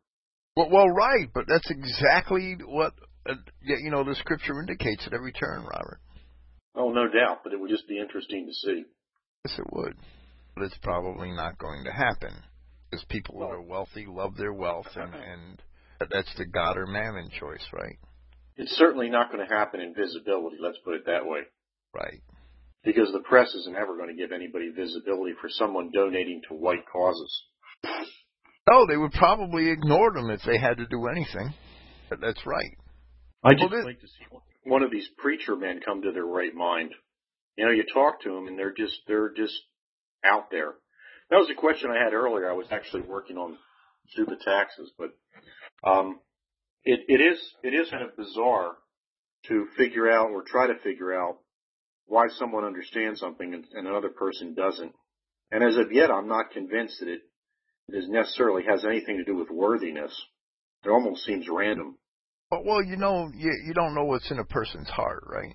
Uh, some No. people, some people really do appear to be sincere and and caring and loving, and and they're really not. They're really since they're they're really putting on a pretense of sincerity and caring and loving, and in in pretense, but they're really doing things for a totally different reason than you think that they're doing them.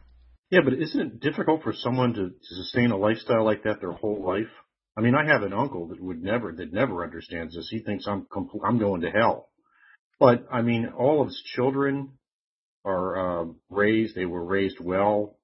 Uh, they uh, understand. I would say what I would call the basic, Jew, uh, the basic Jewish Christianity today. Yeah, but they're all married. They all stayed married. I mean, there was a certain example that went along with that but they he just does not and, and neither are any of his kids capable of right now anyhow seeing anything that has to do with the CI message.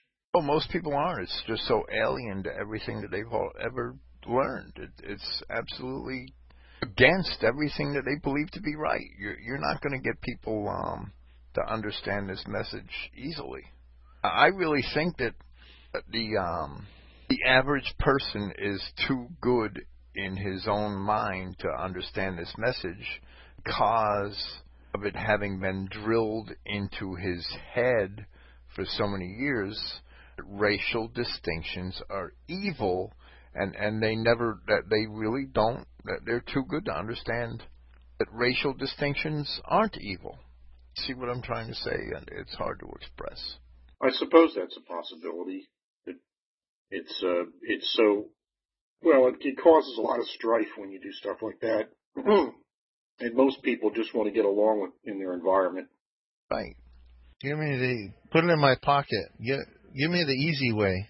Where the other races are concerned, you really have to come to an awakening, and I really think that you you have to um you have to either suffer some wrong at them or witness some wrong that makes you think about their essence and, and what they are be, before you can be awakened to, to the truth. I, I really believe that. I mean, most people project their own, and, and I was talking about this last night, I think. Most people project their own feelings and, and values about things onto others. You know, because I respect life, I'm going to imagine that you also respect life because I respect my kin and my race. I'm going to imagine that you think like that too, and and that's most people project their own values and societal mores on onto the people around them. That's why our people are so easily fooled into um, believing that these other races that that they're generally good people because we project our own thoughts, emotions, and values onto these people.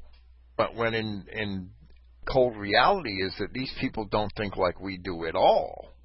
Well, that's that's kind of hard to say, and we've discussed this before. When you end up with these mixtures, and that's what most of it is today, you don't know you what really you're don't know do. what what's going to pop out. But well, you, you don't end up with with people that look a certain way that don't necessarily act that way.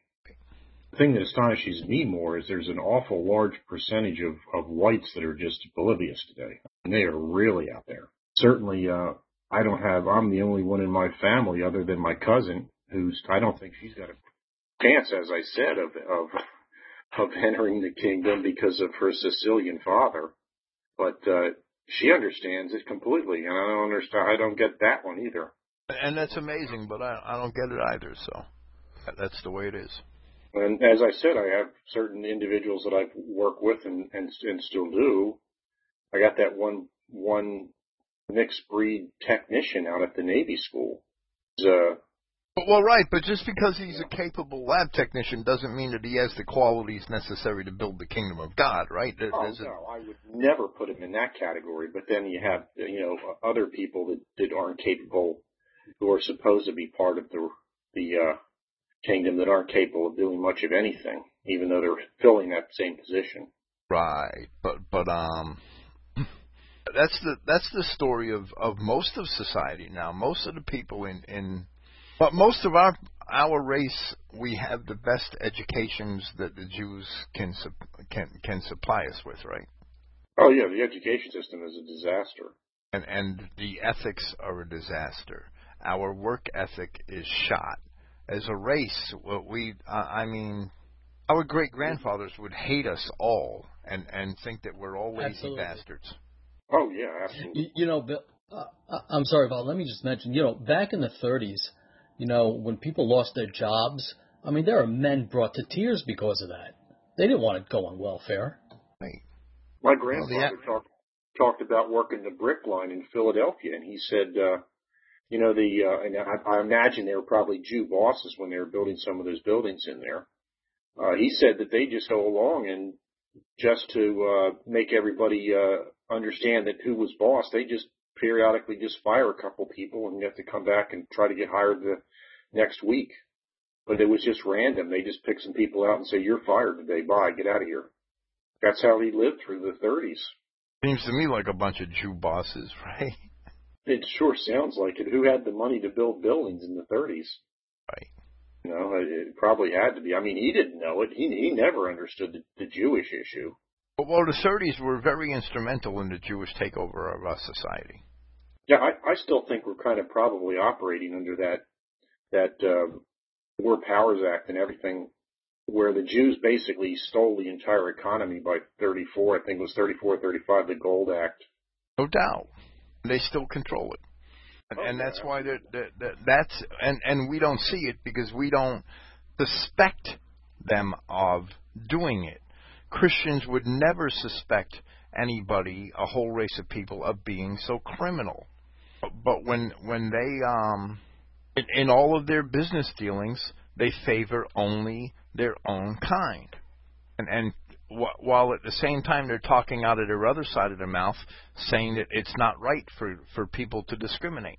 So, so in the 30s, when, when when the banks pulled the plug on the economy, the only people that could get loans to to create corporations and to build companies were Jews.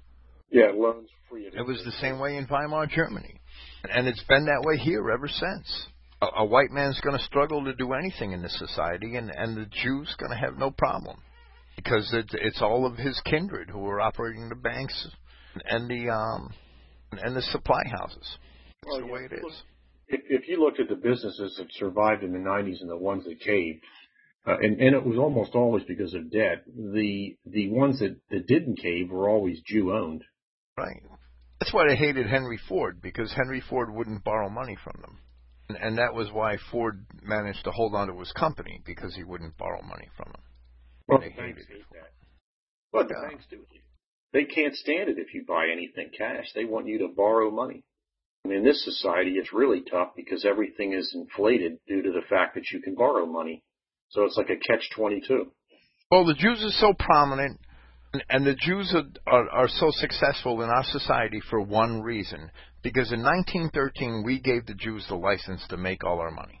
But by 1929, they were the only ones that had any money. France, Russia, Germany, all over again. Yeah, this is a replay of everything, but it's going to be a worldwide. Well, that's our punishment. That, that's our punishment for worshiping the idols of the Jews when they came over here and they set up vaudeville and they set up Hollywood. Well, really, they took over Hollywood and and they they set up all of their little idols throughout our nation. That their sports figures and all the other distractions they set up. We bought hook, line, and sinker. That their magazines, their entertainments, and and now this is our punishment for it. It's just like ancient Palestine. The Canaanites set up the idols. The children of Israel worshiped the idols. Who gets punished for it? The children of Israel. The same thing with 20th century, 19th century America. The Canaanites come in, they set up their idols. The children of Israel worship the idols. Sure, they're called different names now. They're not called idols and gods anymore. Now they're called stars and starlets. Children of Israel worship them. Who's getting punished for it? The children of Israel. That's the way it is. We still haven't learned the same exact pattern. Well, they're really training kids well because I don't think there's a, I don't think there's an actor or actress in, on Disney or Nickelodeon that's not a Jew. Quite amazing. It's the worship of of the Canaanites all over again, Robert. It's the same damn thing. 3,000 years later. Hey, it still works. Yes, it does. It's like taking candy from a baby. Yes, it is. Same, same perversion. And we wonder why we're punished. Oh, they're good people. Why why are we suffering? We're good people. No, we're not, because we, we we've forsaken our kin, we've forsaken our brethren, so that we could go and and gamble in casinos and and um like John's sister went gambling in casinos what with the money that she had and instead of looking out for her kinsman with the money she had. So now she she's suffering broken in debt. Oh, I she's she, well that's it's the that's the pattern. So now our nation because we we said the hell with our brother and we went and worshiped the Jewish idols and spent all our money on them now we suffer the consequences want to give niggers five million dollars a year to run up and down a, a field with the ball, and and you want to buy those tickets to that Jets game, and you want to buy those Nike sneakers that they they support that that they give Tiger Woods, they give that nigger fifty million dollars for endorsements, and you go buy his sneakers, you, you should probably be um, yeah, you should probably fall on your face with those sneakers on. You know, I don't want to buy any of that stuff. I just want to buy those pants that fall off and, and Coke and Pepsi and all that other crap that people buy, and all that money goes straight to niggers to run up and down the field with a ball, or at least a big portion of it. Sheer idolatry. Our entire society is caught up in it. Well, well, I mean, carrying this further, uh, this uh, the people who think that you know just because they paid another worker or another one who let's say constructed the building in which they work in to make a business, they already paid them and therefore they don't owe them anything. Whereas I tell them you owe that person. Everybody owes everybody, even if you paid them, because if there are still one, you know, white workers out there, and they're willing to work, and they will work, but they don't make a livable wage, then how can you say that that this is a fair society? I mean, especially if they don't possess the gifts you have. You know, there's a there's a passage in James. It's a passage in the Epistle of James. It talks about the wealthy man and, and says that he was wealthy because he withheld a fair wage from his employees. I gotta find this passage. It might take me a few minutes. Isn't there one like uh, "Woe to those that don't pay the worker"? I mean, that's what's going on today. All the, all the all the people who do all the productive stuff in society are really not getting paid much, and here we go. It's James chapter 5, right? Come on now. Now, now this is my translation, right? Come on, those who are wealthy now, weep, crying out upon your coming hardships. Your wealth is putrefied and your garments have become moth eating. In other words, if you're a wealthy man, your wealth's not going to do you any good, right? Your gold and silver are corroded and their corrosion their corrosion shall be for a testimony to you, and it shall eat your flesh as fire. And in other words, if you're a Christian, you really shouldn't have a lot of gold or silver, right? You, you should have um, shared it with, with your kin and your brethren. You have saved up for the last days. Behold, the wages of the laborers reaping your fields, which have been withheld by you, cry out. In other words, if you're wealthy, you have not taken care of your employees to the extent that you should have. That's what James is saying. James 5 4. Behold, the wages of the laborers reaping your fields which have been withheld by you, cry out. In other words, if you have people working for you and you're a wealthy man, yet then you haven't um, done the right thing. That's what James is saying. Give them a little well, more, and, and you'll have a little less, but but you'll be doing better by your people. Well, this crying out, is that the workers crying out? No, it's the wages crying out as a testimony, right? Oh, I see. That's he, he's speaking very allegorically, John. Go read James chapter five, the Epistle of James chapter five. Will uh, Well, it's rare to find it's rare to find any middle class white Americans that really have very many employees anymore. But, well, they're all, all of those companies were put out of business by the damn Jews. they bought them all up in, into agribusinesses and, and conglomerate, industrial conglomerates. Look at the car industry. A hundred years ago, there were probably 50 automobile manufacturers, maybe a hundred automobile manufacturers. Look at the crap I had to put up with my small company. Yeah. I hire I hire, hire one guy that's out of work on a 1099, and then I get end up in court. But on a 1099, that's friggin' incredible. I could never, um, I could ne- I, I've done contract work and I can't imagine suing my employer for unemployment. It was a contract job. I can't imagine that for one minute. Well, you that, think I'm ever going to talk to him again? That's incredible. Yeah, he doesn't have any moral values. Why should I? Why should I ever discuss anything with this creep? Well, well, right. You shouldn't. He he really well, right. He he basically stole the money off you, taking you to court. But when he probably would have been um hired by you again someday for something else, right? Yeah, or, or whatever. we never got. You know, it, it's really interesting too because I I look at we're we're still waiting for money to come in, and where uh, you know he gets his he gets his money through the court system. Our contract never came out the end of last year, and so the rest of us haven't been paid for a couple months. Yeah, but but you know he goes to court and he gets he, he gets his pay. It's just it freaking amazes me. I worked on a 1099 for um for about a year and a half before I went to prison. I, I worked for three or four different companies, and, and um I wouldn't imagine suing them for unemployment. That that wouldn't I wouldn't even the thought wouldn't cross my mind. That's crazy. Well, uh, Bob, this guy uh, worked um, just as a contract job, and once it was fulfilled, he got paid, and then he sued you for unemployment after that. He was hired while I was on vacation, and we were there was a potential of making him a permanent employee had we gotten a contract that we didn't get.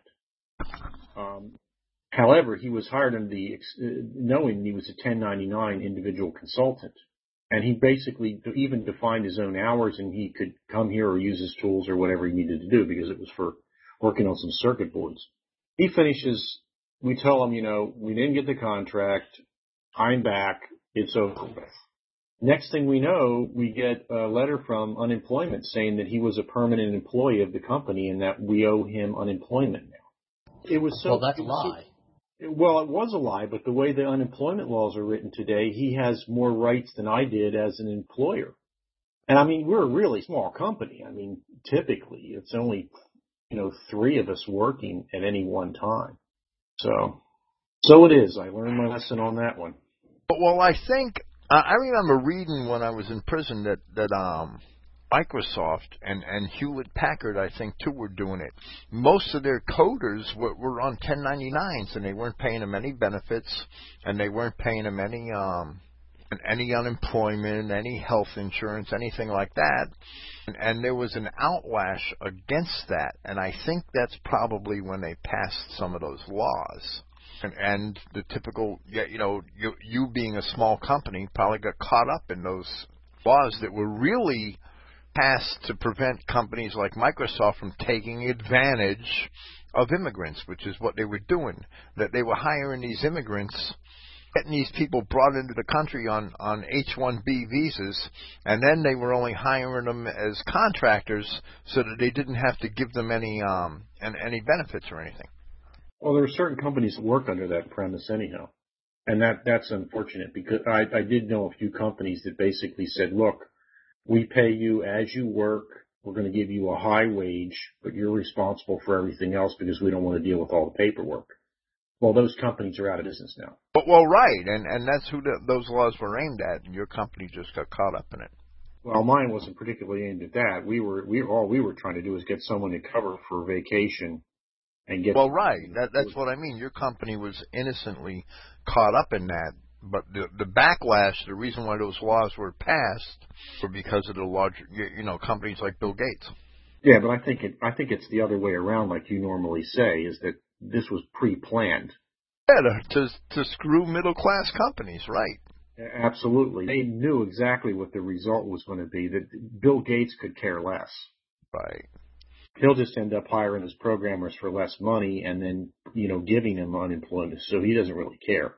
Well, before I went to prison, I worked for um. Well, well, for, first I I was a, a a technology manager for a manufacturing company for four years, right, from '93 to ni- to '96, and I was consulting for them even before I left my government job, and and um I went right to work for them full time, and and I had about a year between time that I left that company and the time I went to prison, and I worked it on 1099s for four different companies, and and I enjoyed that year.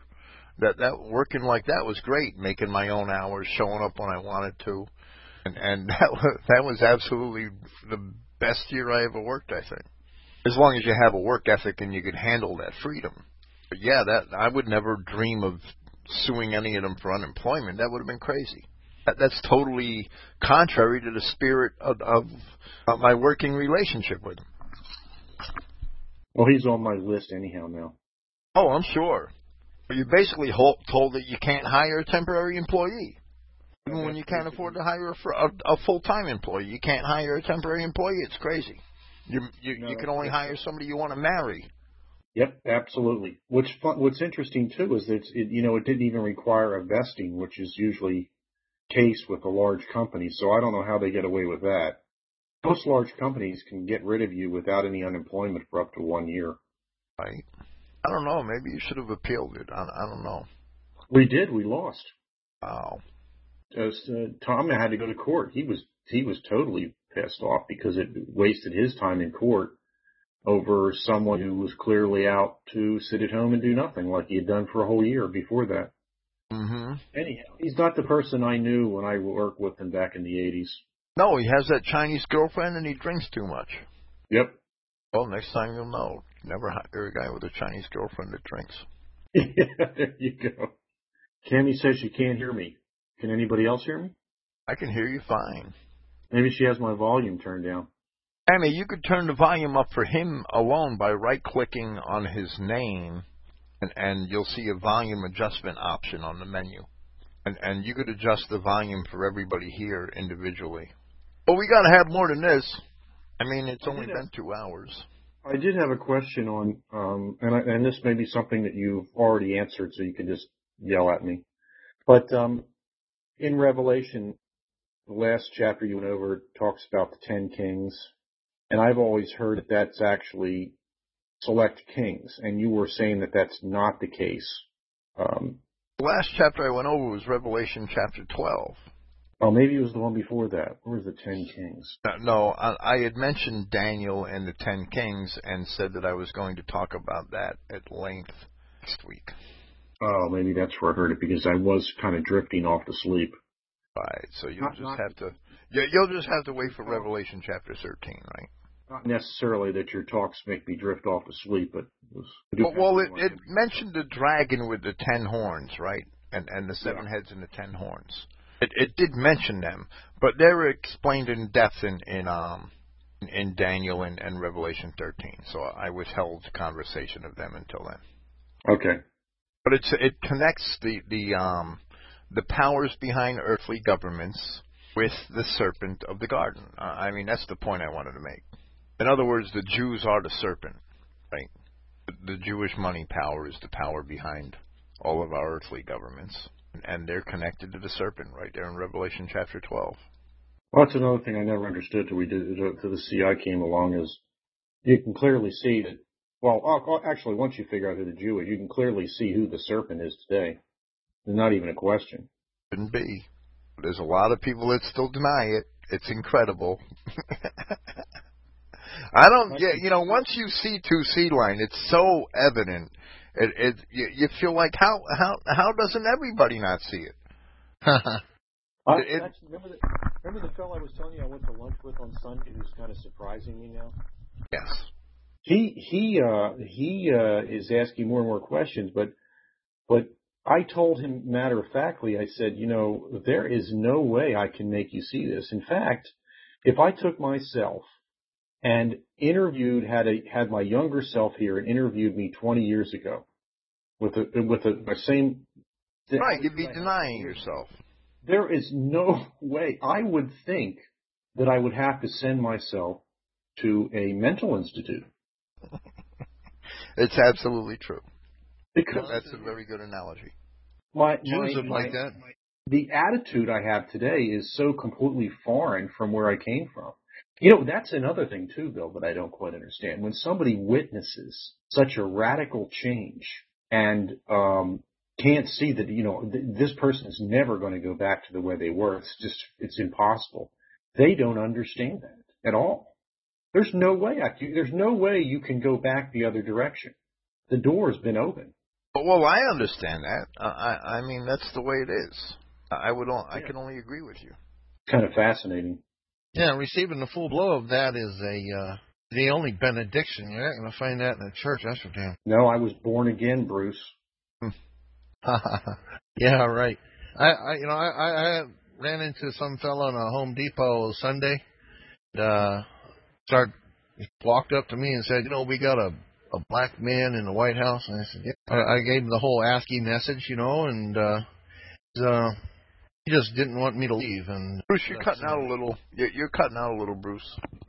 Oh, I'm sorry. He ended up saying, uh, "Well, you know, uh, I know some black people that are they're they're pretty nice folks." And I said, "Well, you know, go ahead and embrace them if you know if you love them. If you if you love niggers, you know that's your prerogative.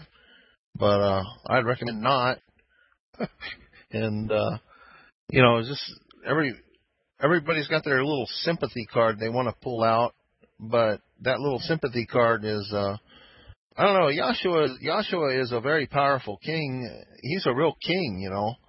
And uh he's not just some wimpy little he means business and uh his uh his character is just like has no relationship with what we know as love in the worldly sense. It, it's there's no relationship with it, and uh, it's a hard it's a hard fact to come to the you know to find out that we maybe we don't love anybody and begin there you know to see actually not to pretend stop being a pretender. Jews love pretenders I guess because they're the great pretenders. But this fellow he just kept coming back and there was a nigger working there and I didn't care I don't care I'm not talking to him but I'm sure he overheard but sure he walked he really walked away uh um with some questions about the Jews well, Bruce, you plant the seed, right? And, and you you you don't know when or if it's going to take root. Yeah, way you'll make it to grow or you won't. Yeah, and it's it works. It, it works the same way for the wrongdoers and the sinners. Like um, I encountered a faggot one day, and who was trying to justify himself being a faggot, and I told him, I said, "Would you take your your dilly wagger and put it in a uh, a septic tank and wish it around? Uh, you think you're going to be all right?" And uh, that's not natural to do. That's against the Almighty. And I saw him a couple weeks later, and he's about dead. So it works, you know, both ways, either blessing or cursing. You know, the goodness and severity of Yahweh. So. Okay, that's it. I'm going to end this program. And thank you everybody for being here. And we could head down to open house. We don't have to leave. But thank you guys. Thanks, Robert, Bruce, Matt, everybody, Municher, everybody. Bill.